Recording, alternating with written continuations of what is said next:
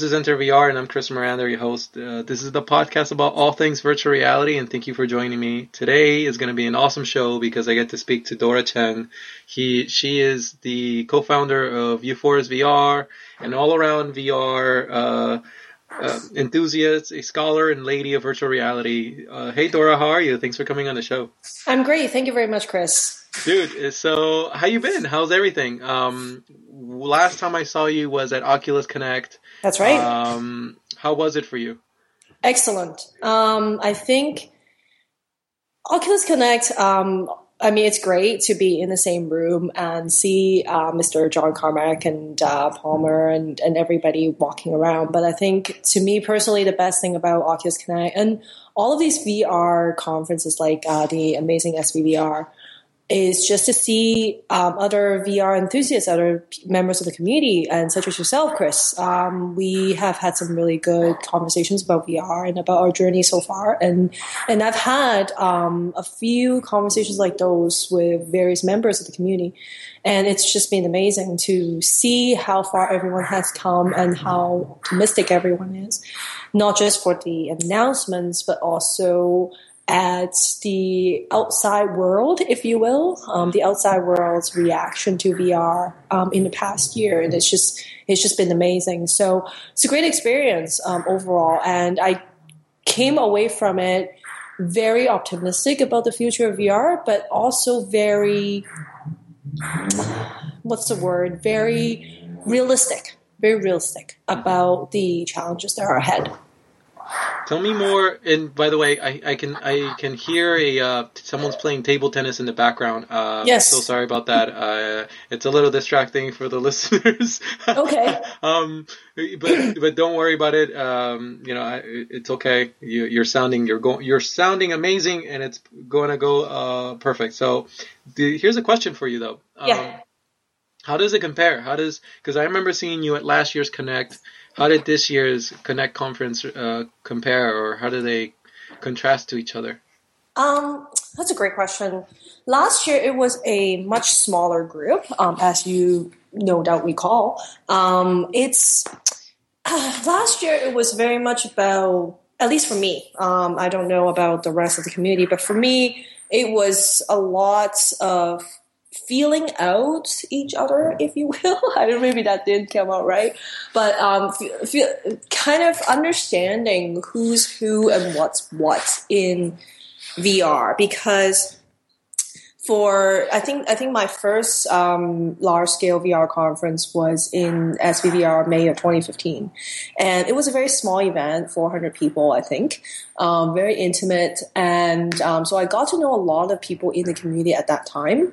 But Oculus Connect was a little bigger, so I got to get a more holistic view of who's doing what in VR, where so it, it was a lot of networking, a lot of um, relationship building, if you will. Um, and, you know, the, of course it was Crescent Bay, you know, Crescent Bay was mind blowing. So those were the highlights for me. But I think this year was more, it was a lot more, um, business networking, if you will, because um, I actually uh, created some uh, potential business relationships from from this year's Connect and um, and the sessions were also a lot more. There are lots um, more more variety, if you will, and there were some postmortems, and there were some design tips, and um, and of course there is the live coding session with uh, with Mr. Carmack. So there was a variety of of um, themes being covered this year. So I think last year was almost like a, a, a huge meetup Whereas this year was feels more like a conference, you know, where people would go there and they would make deals and they would make relationships and they would learn from each other. Whereas last year it's more like, hey, what's up? Um, what do you do? Hey, this is what I do. Yay, that sounds great. You know, very much, um, much more intimate, if you will. So um, the fact that it's getting bigger and getting more official as a conference um, is a great sign um, for VR as far as I'm concerned. Yeah, for sure. Okay, so let's talk about you. Let's talk about what you're up to. Um, sure. What is what is Euphorus VR? What do you what are you guys up to? Ah, so um, we actually just finished a contract um, with a customer who is in student housing, and we went out. We we luxed our own equipment around, and we actually shot uh, 1,400 panoramas, um, as in 360 degree uh, panoramic photos of um, the units that are in our client's portfolio. So there's student housing, right? So they have a bunch of buildings and units that are available for students to rent. So we went out and we took um, these 1,400 panoramas of these units, uh, strung them together as a virtual tour for each unit, and then put them all together into an app. And we actually just did a public beta with uh, with our client they brought the Gear VR. So this, all of this is on the Gear VR. So they brought our app and the Gear VRs to um, universities, and and uh, they set it up at a booth. The students were coming by. They would they would try out the Gear VR and try our app, give us some feedback, and the po- the reaction has been very very positive. Um, we got some great feedback from people um, on the ergonomics of, of, the Gear VR and the usability of our app. So that's awesome. Um, despite the little things, uh, like for example, um, sometimes people would people have trouble finding the touchpad on their on the right of the Gear VR, or um, they're this is brand new to them. They're not exactly sure how to turn their head. It's it's actually not very not very intuitive. Uh, they are frequently surprised when we tell them you just turn your head, mm. you know, to to look to your right. Um, you know, so it's it's it's a great great learning experience. But everybody was blown away. So very very good um, experience overall. And um, we're aiming by the end of the month we'll, we'll roll it out to their office. That sounds cool because you're letting so you're letting students take virtual tours of their future housing, their future university housing, right? Yeah, yeah. So um, they would come by to our uh, to our client's office, and um, right now what happens is they would come by and uh, explain to our clients' agents what they're looking for, and then the agents would match them with a potential unit. But then the students want to see it for themselves, right? So they would physically go to the to the apartment and walk them through it, and then and then eventually decide on the exact unit that they want to rent. So what VR does is it helps them, it helps give the students a better sense of what these layouts look like. So they could potentially rule out some of the layouts that they will never consider anyway. Um, so that they don't have to physically travel there to make the same decision. Mm-hmm. It really cuts down on time for both sides. And um, and of course, you know, it's uh, it, VR is something is something brand new, and the students are extremely excited about that as well. And so it's just it's just something that's really cool, um, but serves a really good uh, purpose at the same time. So it's we've really enjoyed this project. Actually, I mean, we learned a lot just about VR just by working on this project ourselves, and um, accumulated a lot of experience, basically. That's awesome. What did you so what did you do? What equipment did you lug around and what sorts of um, and what was your methodology in terms of, you know, uh, creating the content for the for the students? Uh, so um, it's so my little company Euphorus, we there's only the three of us right now. Mm-hmm. So um, there's myself and my chief engineer, and we also have a partner in Ontario He's mostly focused in sales and biz dev at the moment. And um, so my partner in Ontario and I, we got the equipment, uh, which is a GigaPan and a just a regular old DSLR camera, and we just lugged the setup around to all these different units, and we planted right in the say the middle of the room. Let the GigaPan do its thing, and um, and just do it day in and day out. Um, I think we shot about, like I said, we shot about 1,400 panoramas and that was over the course of 30 days. So we averaged about four to five layouts a day, and uh, each panorama takes us about three minutes to take. Um, on a on the best case, in the best case scenario, um, say the unit is empty, so everyone is is not home, and it's um, it is you know perfectly it is it is perfectly arranged. You know everything is is clean and spotless and everything. Um, and then it's in a five bedroom, five bathroom Um, layout, it probably takes us about 40 to 45 minutes to do. So it's not, um, it's actually pretty quick. But of course, that doesn't include any post processing that we got to do after. So we got to take the pictures and stitch them and do any kind of post processing. And uh, after all of that is done, put them in, put them into a tour um, that you can navigate, and then run it through the pipeline to compress the photos um, and and get it ready for our for our little engine, and then it just shows up in the in the app that we created. Um, I should mention actually that I say our little engine because we actually decided to create our own. Um, we actually decided to create our own engine. So about a year and a half ago, we decided, hey, you know, um, VR is amazing. What do we want to do?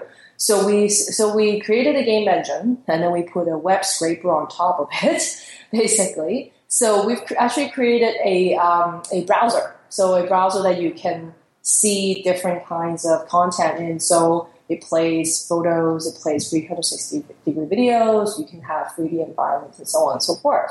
And, um, and you actually, we also created our own JavaScript API so people can actually use JavaScript to create things using our own little engine. But then we were like, well, um, that's awesome. So what are we going to use it for?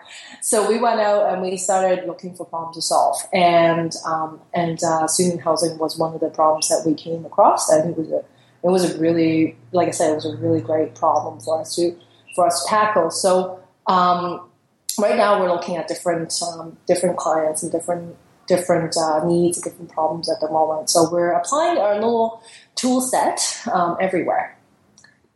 Awesome. That's that's awesome. I mean, wh- how, why? Um, how how did you come to the realization that you um, that you guys had to start looking for clients? Because it seems like what you created um, with your own custom engine sounds really awesome. Um, yeah. So yeah, we're very proud of it. but yeah, but why? But why did you stop? And why? Uh, it, or did you stop? And and what's the what's the status on that? And um, you know, why did you go through the client route? Oh, um, well, we definitely didn't stop on the engine for cool. sure. Um, in fact, uh, every time we work on, um, we look at a, we look at a client's uh, needs and and uh, challenges. We're saying how can we how can we service them? And so let's take our current client for example, right? Mm-hmm. Um, we are we because we have to service their needs. We are we are adding uh, more capabilities to our engine. So it's a so it it feeds upon itself. So we're working with the clients because their and their needs feeds our um, our need to create more capabilities in the engine and make it more mature and make it more um, make it more robust, basically. And so, uh, in fact, that is actually the reason why we decided to go down the client route because we have we created this little engine, this little tool set. And what our tool sets used for? Well, to to create things, to solve problems. So what is the best way to prove to prove it out? Well, it's to find actual problems to solve. So um, so that's why we went down that road. Is um, let's let's go and find some find some real problems so that we have goalposts and we're not just developing for development's sake. And and we put our engine through the ringer so that it's more so that it's more mature and uh, more usable. You know, not just not just for our chief engineer, um, but eventually to other developers as well. Um, we have a contractor, uh, part-time contractor working with us right now, and um, he's giving us some great feedback on the little engine. And I don't think that it will ever be ready, even for him, if we didn't go through the maturing process uh, with our uh, with our with our first clients with our first clients' needs. So it's it's worked it's worked out great, and uh, with more of these projects under our belt, I'm sure that the engine will be more and more capable and be more and more mature, and and uh, one day it will it will be ready for um, for wider use as well by other developers. That sounds awesome. What's uh what's the longer term vision for your company that you um you know what do you what do you envision in the long term? what we want to do is because we have the because we're really proud of what of what we've made. Um, it's uh, it's not because it because it's based on JavaScript. Uh, even so, because it's based on web technology, JavaScript, and it's uh, everything is streamed and so on and so forth. But it has to, but it is created. It is on top of this game engine that's very that's very performant. Um, what we want to do is we want to at some point be able to spread these tool sets to other developers to use um, so that they have other alternatives um, to create VR content. There's a lot of people who are um, who are looking at, at a similar path as we are, and um, and we this is our own little take on it. And eventually, we want to we want to get to a point where um, developers will look at our our our tool set and go, that is that is what I want to use it for. Um, especially if they're not looking games. So we actually um, wanted to be more about uh, productivity or other kinds of applications because there, and the reason is twofold. Number one, we came from actually a video game background. I was in video games for a long time, and I actually wanted to do, I wanted to try something different. And the other reason actually is I'm also a VR enthusiast, and so are my partners. And we really, really, really want to spread VR. And the best way to spread VR is to make it easy for people to create things on it and to consume things on it. And we want to play a part in that. We want to we want to be the place that people can go to if they're looking at a simple solution to view things and to create things for VR. And um, and we think that there's a huge, huge whole new future for this because we are we firmly believe it's going to explode and and it's going to and people will look at it and go what I, I, I have this idea that will be perfect for VR. Now, what do I have at my disposal? Um, that uh, I, may, I may not all need all the bells and whistles of, of traditional 3D game engines, um, but I need a little bit more than regular, say, um, say a drag and drop or or native code is way too much work for me for me to look at. So I'm we're trying to provide an alternative to to all of that. Yeah, and I mean, there's that's um, that's extremely valuable. But like you mentioned earlier, there is going to be more players um, who will also be competing for the same sort of audience that you're going after. Yeah. And I wonder what is what is your competitive advantage? What do you think is going to set you apart from the pack? So we are actually uh, we're actually focused on the mobile at the moment. So we want to make sure that our our engine is very very um, performance on the mobile. So by mobile, I mean the Gear VR and and cardboard and eventually iOS as well. So that is actually our main thing. So we want to be so we want to be at the best in that particular category. That's one thing. Um, and and secondly, excuse me. Um, and secondly, um, we are focused on what was the word? Uh, we're focused on actually eating our own dog food. So we are. I mean, we we have our engine, and we're saying, look, you know, um, we've actually shipped things on it.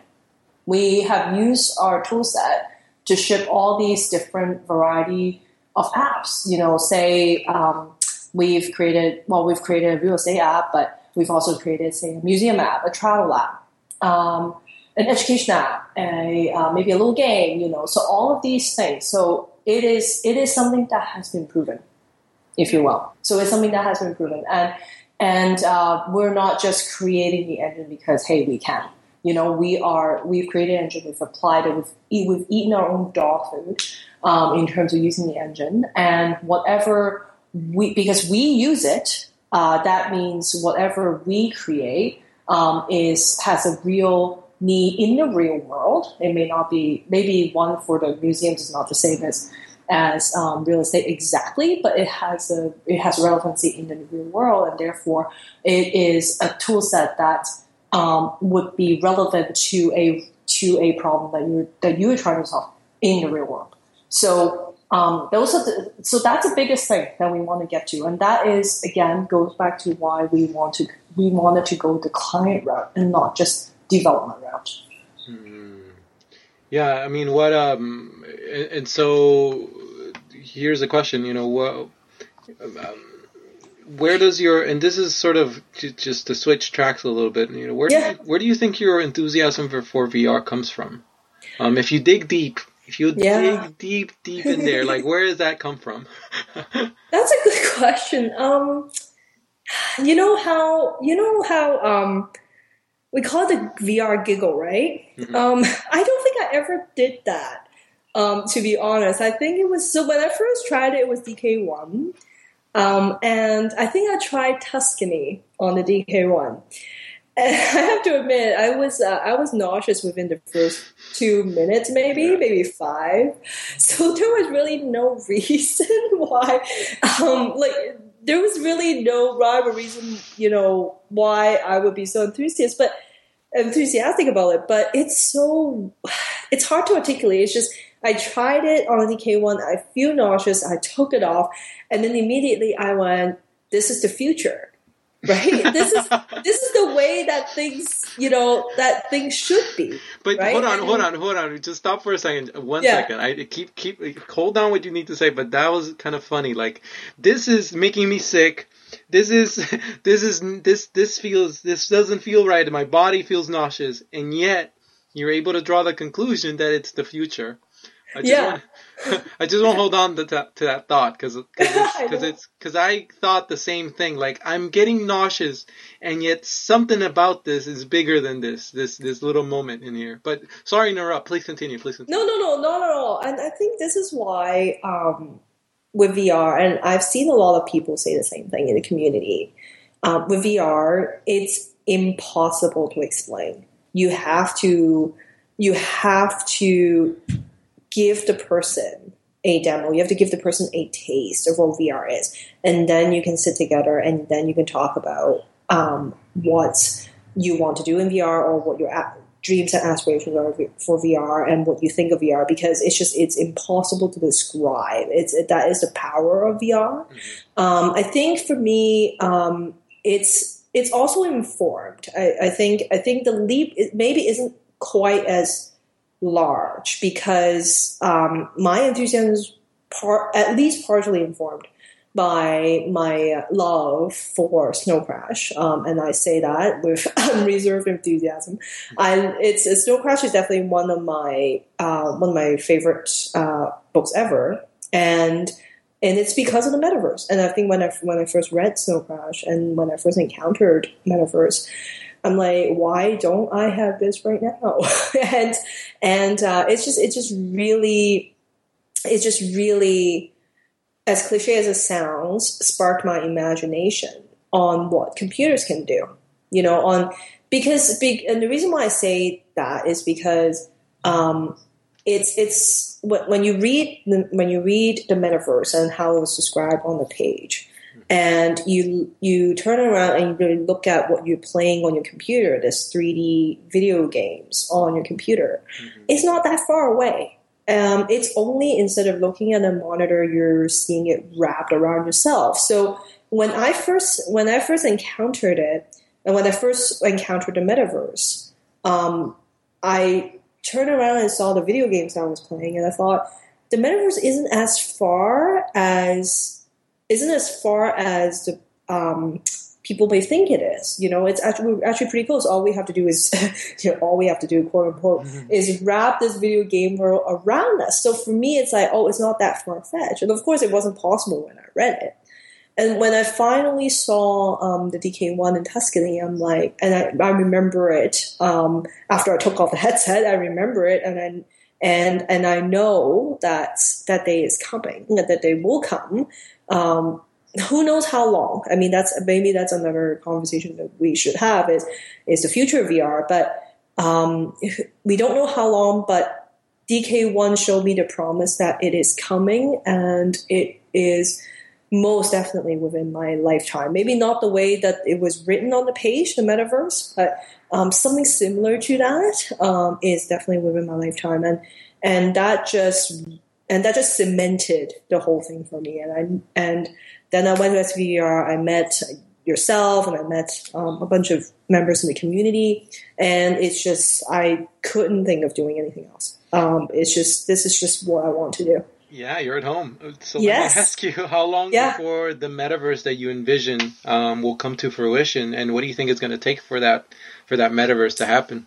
That's a good question. Um, I since the time of the DK one, I've been reading a lot about um, very smart people, people way smarter than me, their take on metaverse and what they think of it with respect to VR and outside of VR, and, and you know the takedowns of metaverses and the you know the the the, the fan um, the fanboyism of of of the metaverse. And just all sorts of perspective and and I am right now at at this very moment a little bit a little bit less convinced that it's going to be the metaverse that we read on the page. I don't think it's going to be the same. Um, because because in that metaverse um, or in uh, Ready Player One, uh, those or, or in the Matrix, those virtual worlds are almost predicated on the fact that it's a dystopian world in in real life, mm-hmm. and that people go into metaverse and they go in and and they seek uh, they seek they seek peace. They they want to have they want to have a life that they cannot have in in real life.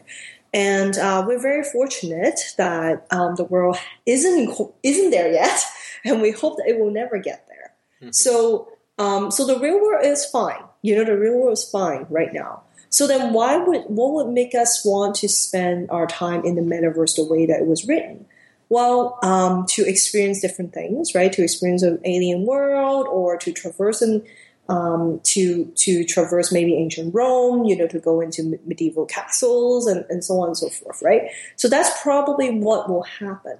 Um, but you know, the way that was written on the page, where we would you know hang out there in the nightclub. Well, I mean, we already do that, but we I don't think that we will live our lives in the metaverse the way that was written on the page. I think I think we'll go there for very specific purposes. So we'll go there for events. We'll go there for conferences. We'll go there to have a meeting. We'll go there to do a podcast. We will we will go there to watch a movie maybe. But but the way that was written on the page is probably not going to play out the exact same way. Um, now.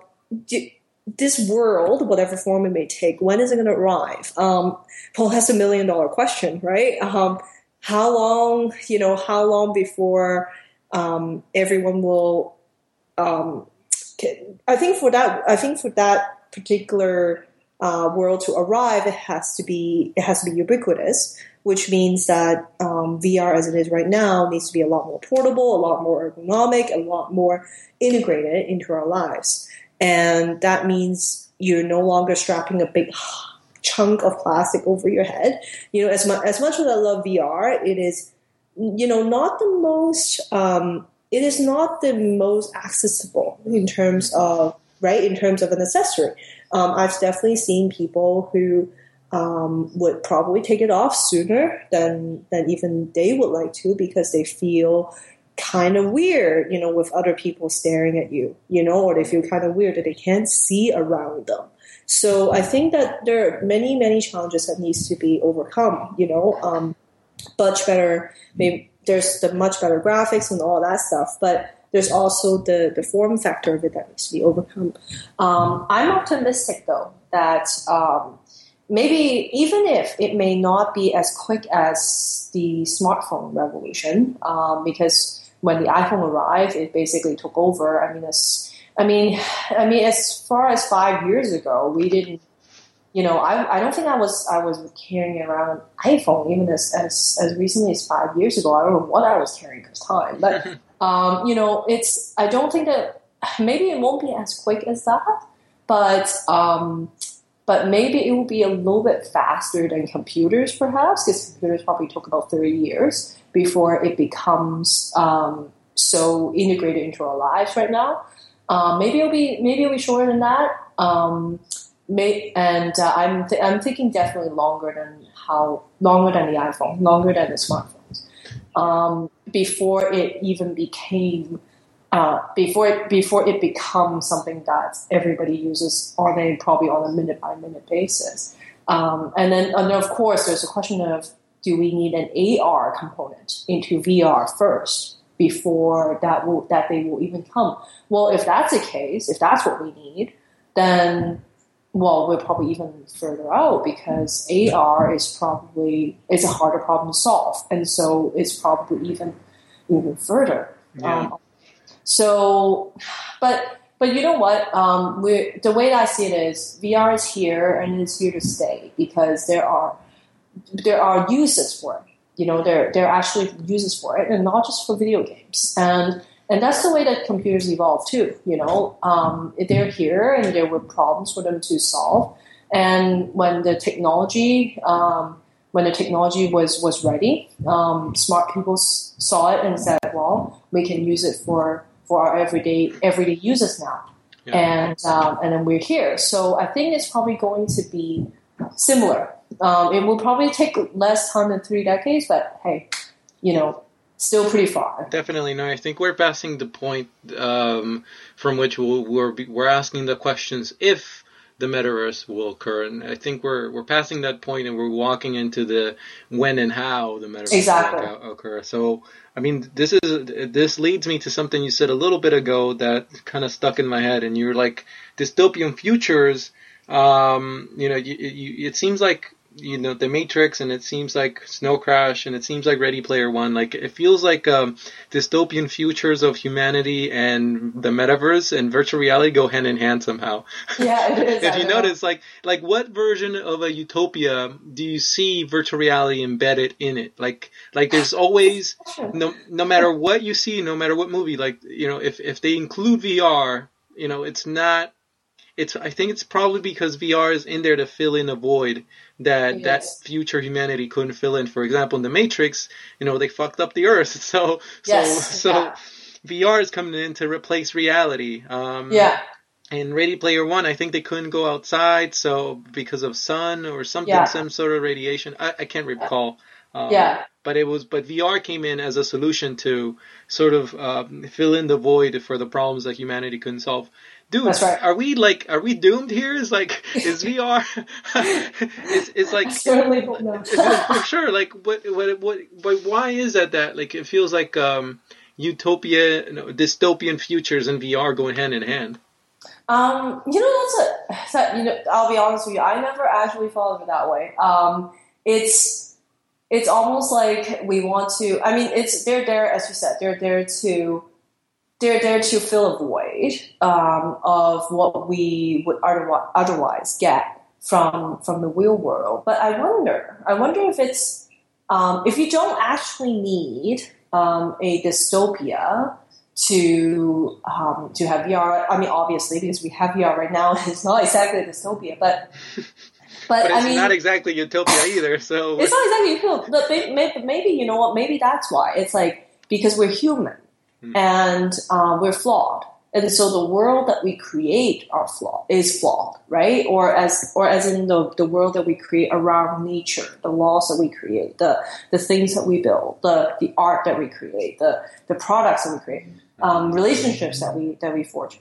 Um, they all of them are flawed to some extent because we are flawed. So um, as long as that exists, um, we probably don't.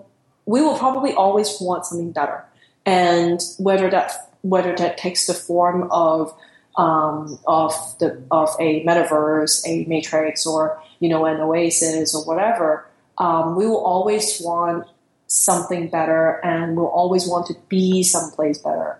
And um, and before the days of VR, the way that we we go to someplace better would be um, as simple as, hey, let's go and take a walk in the park, and I want to sit, you know, amongst nature um, because it gives me peace. Or um, I want to, for me personally, I, I love books. I'm a reader, and um, I go to libraries because that actually I, I get energized.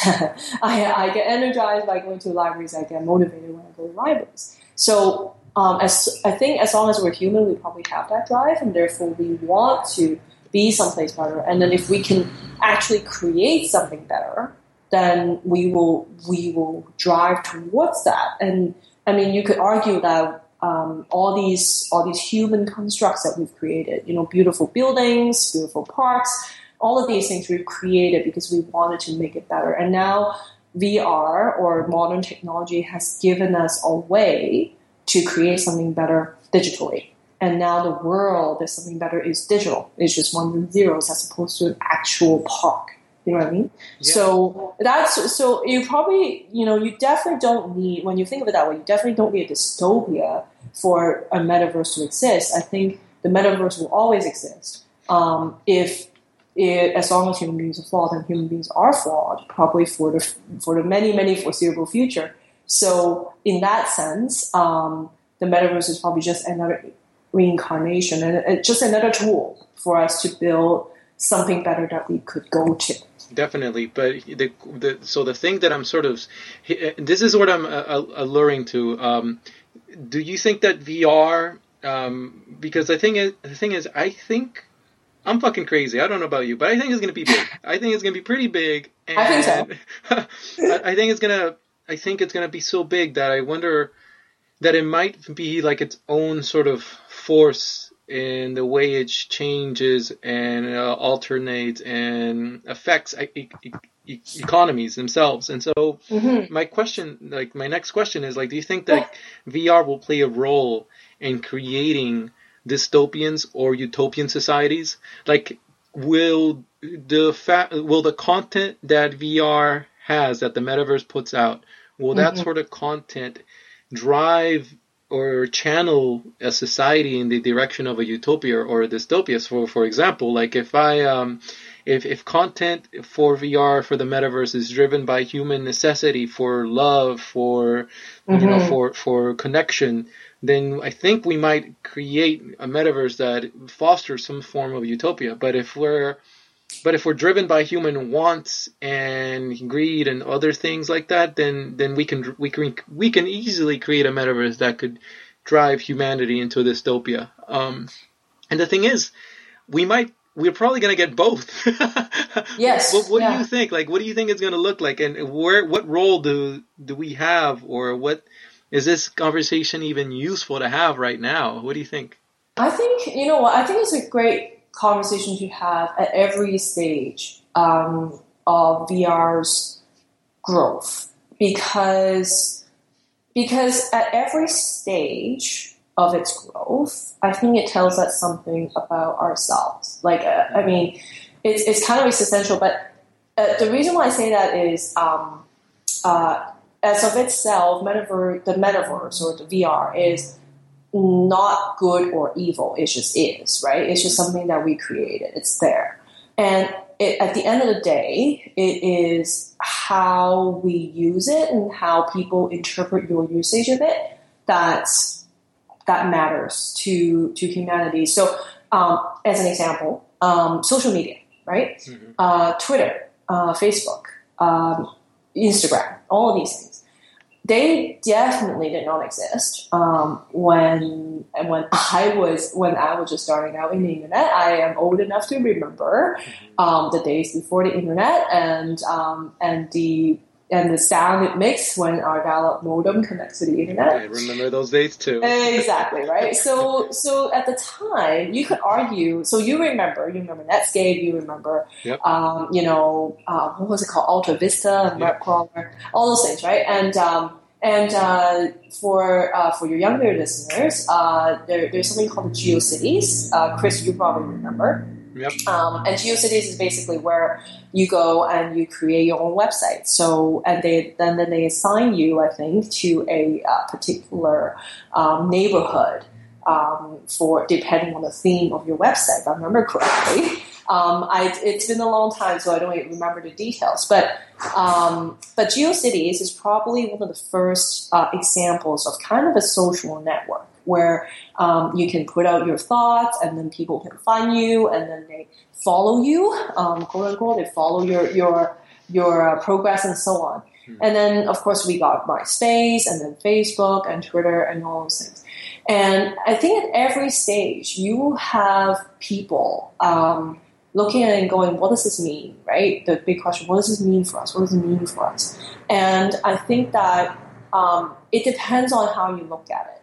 Um, Twitter, for example, um, there's uh, there are many uh, there's or even just social media in general, not just Twitter. There's online bullying, right? Mhm. Um, now, bullying has existed for as long as humanity has existed, and it's not like Twitter or Facebook has caused them. Not at all. It's just that it's just another way for bullying to manifest itself.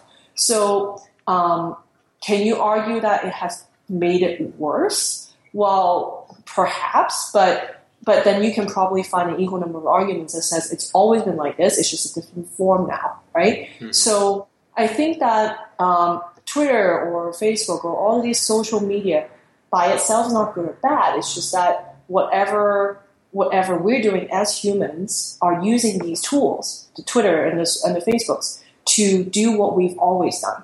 Um, and sometimes it's bullying, unfortunately.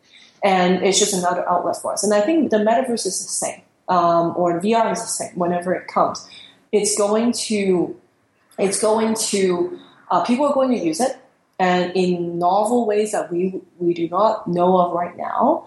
And, but whatever they use it for is probably going to be behaviors that we've always used. So that we've always had since, since the beginning of time. So I think in that case, they're not harbingers of good or evil. They're just there. And I think that honestly, I truly think that maybe in about 10 years time, 15 years time, when VR is a bit more um, ubiquitous, but maybe not as much as smartphones perhaps, but it's Mhm. there and people are familiar with it, we'll get articles in The Economist, in The Atlantic, and examining, you know, what it, you know, what's happening in, in VR and what is happening in the metaverse and, and so on and so forth. And when that happens, then you know that we've made it in the sense that we have now, we're now in the public conscience enough for people to ask, what does it mean for me? What does it mean for me as a human being? What does it mean for me on a day-to-day basis?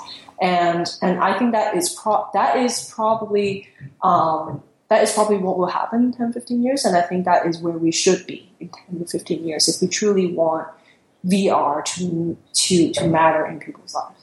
I want I want to touch a little bit more on the point you brought up about bullying in the metaverse, and you know, Yeah. I want to know what that what do you think that might look like? And I had I remember having this conversation with Gunter, um, Oh, okay. like at five in the morning at the beach house, and he's like, and he was on point, like considering how late in the fucking night it was, he was really Yeah. on point because he was just like, um, What are you he's just like, yeah, I know, you know, developers and you know, business have to develop um, tools so that Yes. people can arm themselves against trolls and against bullying bullies. Yes. Because here's because it's it is a complex issue, and it, and the thing is, I would argue that social media and the metaverse will magnif- will be a magnifier of bullying in some instances, and it can make things Mhm. worse for some some people. So I think. So the question is, you know, and you brought up an interesting point that I didn't even think about. Like bullying has been around since humans have been around. Yes. And are we moving in a direction wherein, because these things aren't acceptable, no one likes to be bullied. Um, because these behaviors are not acceptable and behaviors like it, are we going to start moving in a direction wherein we'll live in the metaverse and we'll figure out ways to change those behaviors and thereby create mass human behavioral changes? You know, like like I don't want to say I don't want to use the word like you know mass brainwashing on on large scales, but like Mhm, it kind of it kind of might end up going that direction 20, 30 years from now when we're like Mhm. you know when we're all more sensitive to each other because of VR and having empathy. Um, we'll see these these things that obviously are ingrained in our humanity. We'll we'll, we'll Mhm. figure out. I mean, I don't know. Is my ultimately my question is to you is like if if we stomp out bullying, and I don't know if we could Mhm. ever. Um, do we lose some aspect of our humanity that somehow became necessary in our evolution? Are we? What do you think?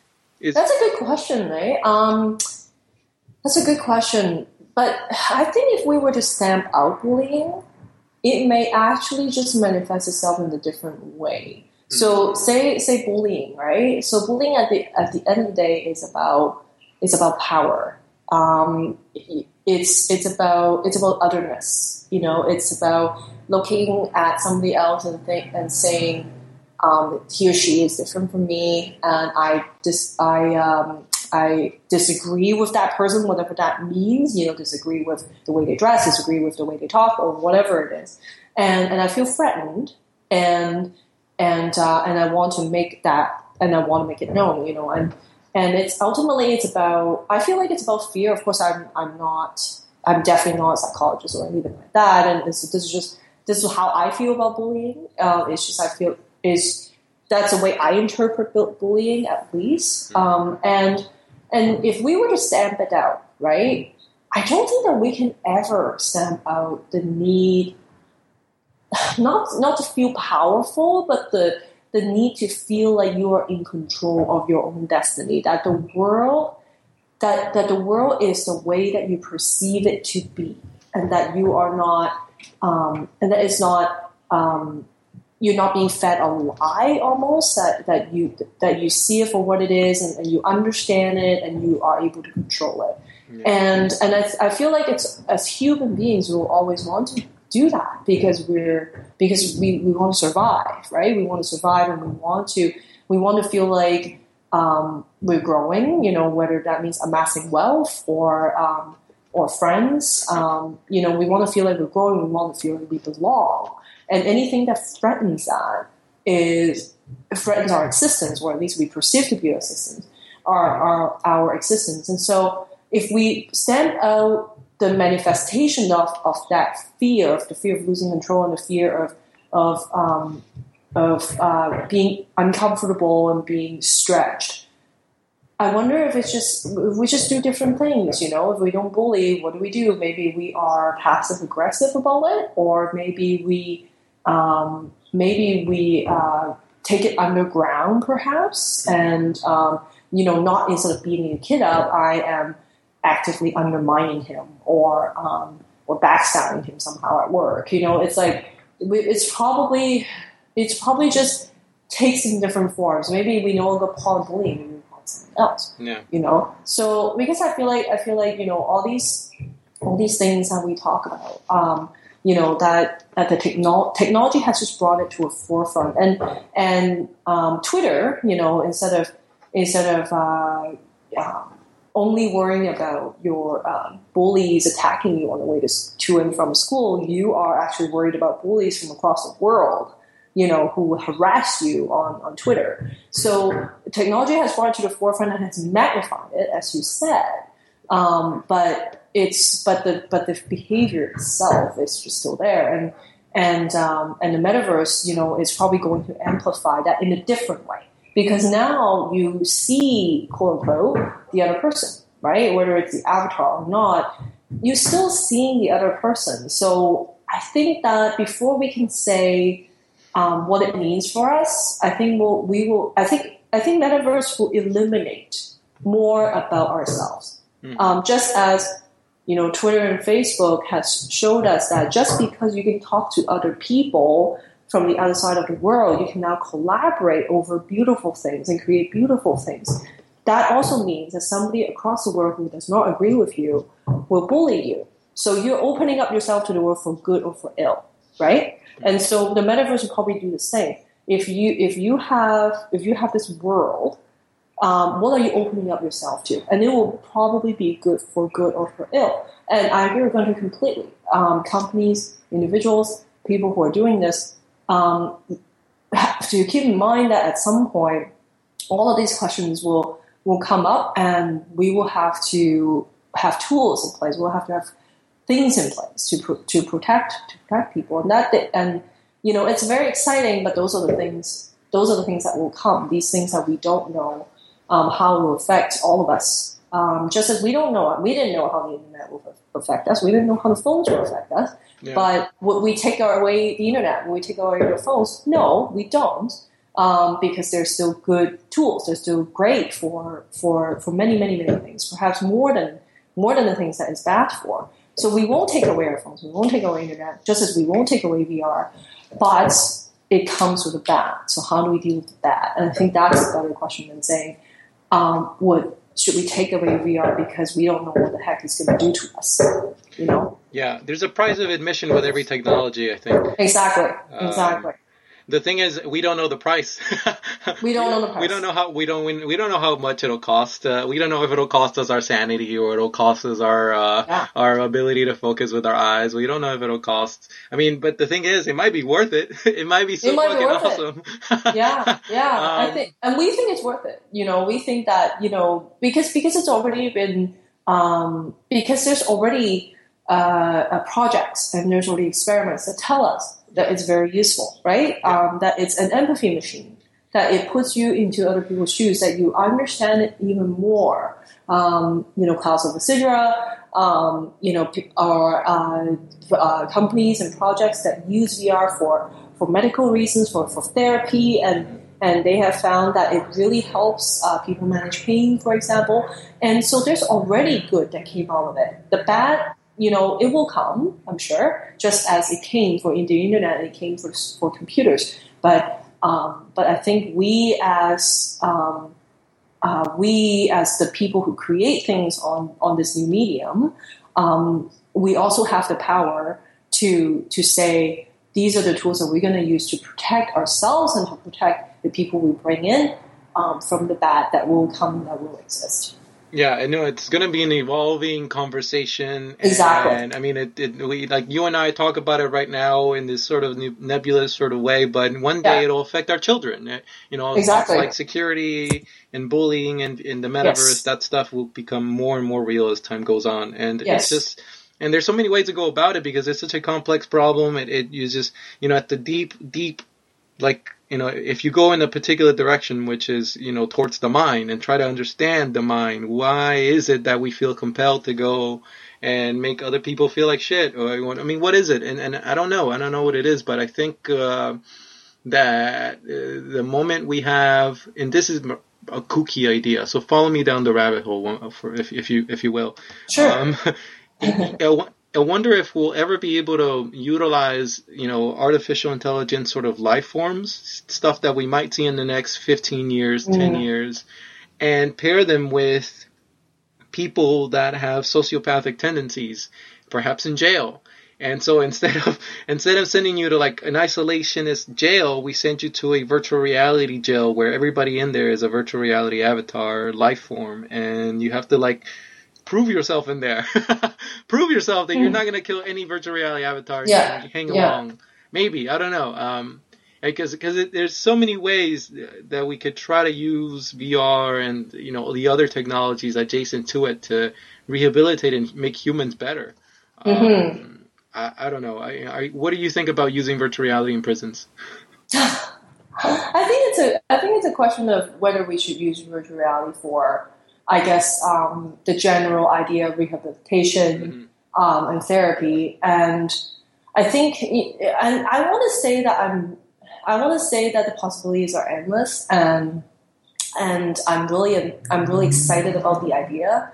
But I think I should temper that by saying I'm really excited at the possibilities. I think that you know, as we just talked about, um, there are many, many things that we don't know about yet. That we don't know.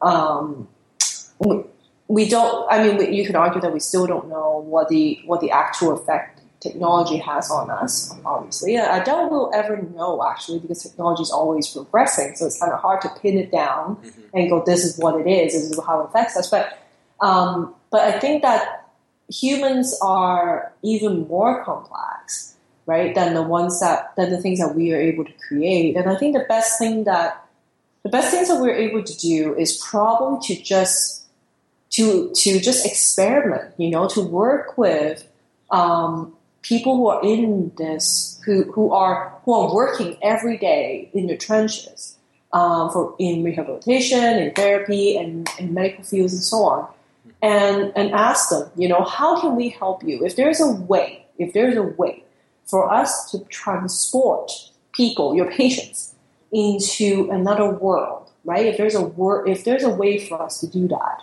um, what would you like to see? What would you, what, what how do you think it will it will affect? And do you think it will help? You know, if do you think that there, there can be things that we can try um, that that will give you the results that you need that will inform the next steps in our experiment in our experiments?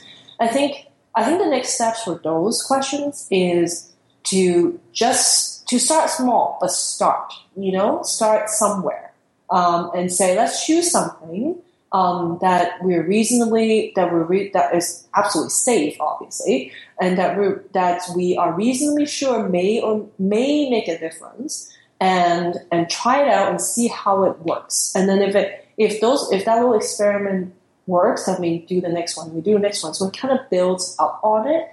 Um, and I think I think with VR because it is an empathy machine, as we said, it, it amplifies um, emotion, it amplifies your reaction. We almost have no choice but to start small and, and incrementally add stimulation to it because otherwise um, we don't know because we've never had it. We've never had something like VR. So so anything else may we may not know what we're getting into. So I think you know I'm I feel like I'm ducking the question a bit, but but that's how I genuinely feel is that you know I I'm really I'm looking at uh, the great work that people are doing with with therapy and with um, empathy and, and uh, films and so on, and looking at those and, and thinking you know there's great potential here, um, and I really want to be very optimistic about it, and, and I want to justify my optimism with with incremental experiments that um, that prove they are they are useful to us, that they that they have a positive effect on us, right. and uh, ultimately it may take a completely different form than say putting somebody uh, into a world um, so that we can evaluate their, their mental their mental state, but um, but it may be something completely different. But hey, much more effective, and if that's the case, then I would definitely I, I would be all for that. And I think we can only answer that question once we have made those experiments and we prove to ourselves that that uh, it is indeed the case. Yeah, no, it's um uh, we that's a conversation that we can have for hours, but I want to yeah. move things forward and okay. ask you about, you know, what do you think is the biggest weakness of the industry right now? Mm. You know, mm. in the place and time that we're in, considering mm. that consumer launches are right, you know, uh, at our doorstep almost. Yeah. You know, yeah. what what is our what is the big, biggest weaknesses that we have going forward? I think um, biggest thing is we need content. Um, we definitely need content, and the more the better, um, and the the higher quality the better. Um, we are still very very much in learning stages for everybody, so um, so we have to so we have to iterate and. And sometimes some experiments may fail, and sometimes they will turn out perfectly. But we need to go there, and we need to iterate, and we need to experiment, and we need to find what works and what doesn't work in VR. Um, that's a very uh, that's common. You know, um, most people will tell you that you know VR uh, VR definitely needs more and more content. So um, there's so for me, uh, aside from the content, um, I think the it's a bit of I think the biggest weakness is with VR is also a catch twenty two one. Um, we we are lacking a way to explain VR. I don't know what the answer is but we're lacking a way to explain to VR to somebody who's never tried it. Yeah. Right now, you know, it's sure we can say that yes, you have to try it, but but you know, I feel like we need a better way to explain it. We need to have vocabularies, and we have to have um, not frameworks. That's not the right word, but we need to have um, a description of VR, perhaps. Excuse me. Um, that will communicates um, the awesomeness of VR. I think I think we in a way we have a communication problem, if you will. Um, it's you know it's um, it's hard to say. Um, hey, you want to I, I do VR? Okay, what does that mean? You know, and if you get the idea of VR across, and you still have to get your idea across, and it's definitely and it's definitely uh, um, doesn't help um, in terms of spreading the word um, right now? I don't know what the answer is. I've tried different things when I go and demo, but at this point, the best way to do it is just to show somebody else.